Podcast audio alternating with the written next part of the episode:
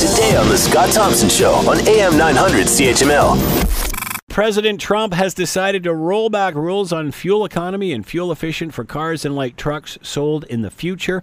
What does this mean for Canada considering our auto industries are so interwoven? To talk more about all of this, let's bring in David Booth, senior writer, Postmedia, driving, driving.ca, and with us now. David, thanks for the time. Much appreciated. Not a problem, Scott. Not a problem. Uh, do you want to weigh in on an LRT versus a streetcar? no, I, I think I understand the definition of the difference between the two. I, I actually figured it out after about a minute, but um, you know, I mean, we're having a very hard time in this city, David, trying to figure out the difference between a, a streetcar and an LRT. Uh, well, you know, I, I I'll, I'll make it succinct. I would take an LRT. I wouldn't take a streetcar. I hear you. That's that's the point that I was trying to make there. All right. So, uh, what does this mean? Decode what the president said, and and and I guess what the uh, director of the EPA said, uh, and then we'll ask how long the director of the EPA is going to be there. Yeah, well, that's that's a that's a question out of my purview. Though uh, one struggles to figure out how long anybody in the Trump administration will last. Um, basically, uh, the what Trump has said all along is that the uh, previous president Obama uh, overreached um, his uh, uh, the uh, emissions reduction regulations that he uh, had the EPA um, and the DOT produce. And basically, what they're saying now is that the ambitions that they had to get the entire fleet of cars sold in America up to 54.5 miles per gallon are going to be rolled back. The automakers have said they're too onerous and um, that people don't want fuel eco- uh, economical cars; they want to buy more pickups.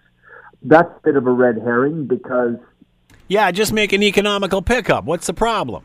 Uh, well, uh, that's a big problem. What's interesting is that the current regulations, the way they are drafted, is that as long as the manufacturers increase the fuel economy uh, of each of their individual pickup trucks, so long as, say, uh, Ford increases the fuel economy of the F-150 by 3.5% per year, Ford sell 100% pickup trucks as the co- economy is going towards, and they'd still be compliant.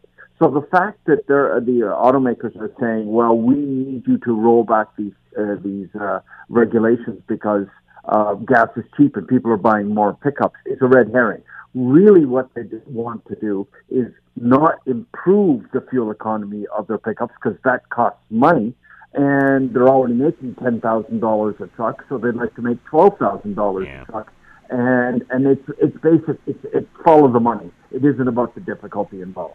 So, and my next question to you, David, is is why is fuel price a factor when you're talking about uh, efficiency and and the environment? It's got nothing to do with the price of fuel. Just because we can buy fuel cheaper, is is that any reason to relax the rules?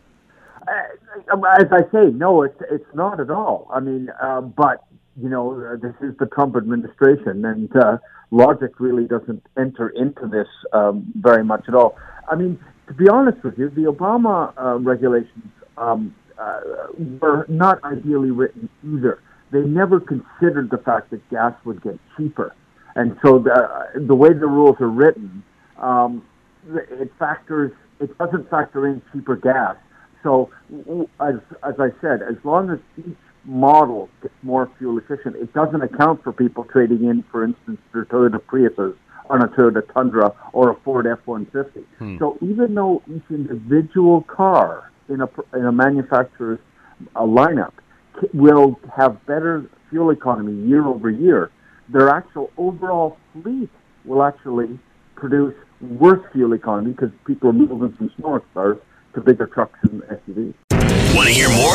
Download the podcast on iTunes or Google Play and listen to The Scott Thompson Show weekdays from noon to 3 on AM 900 CHML.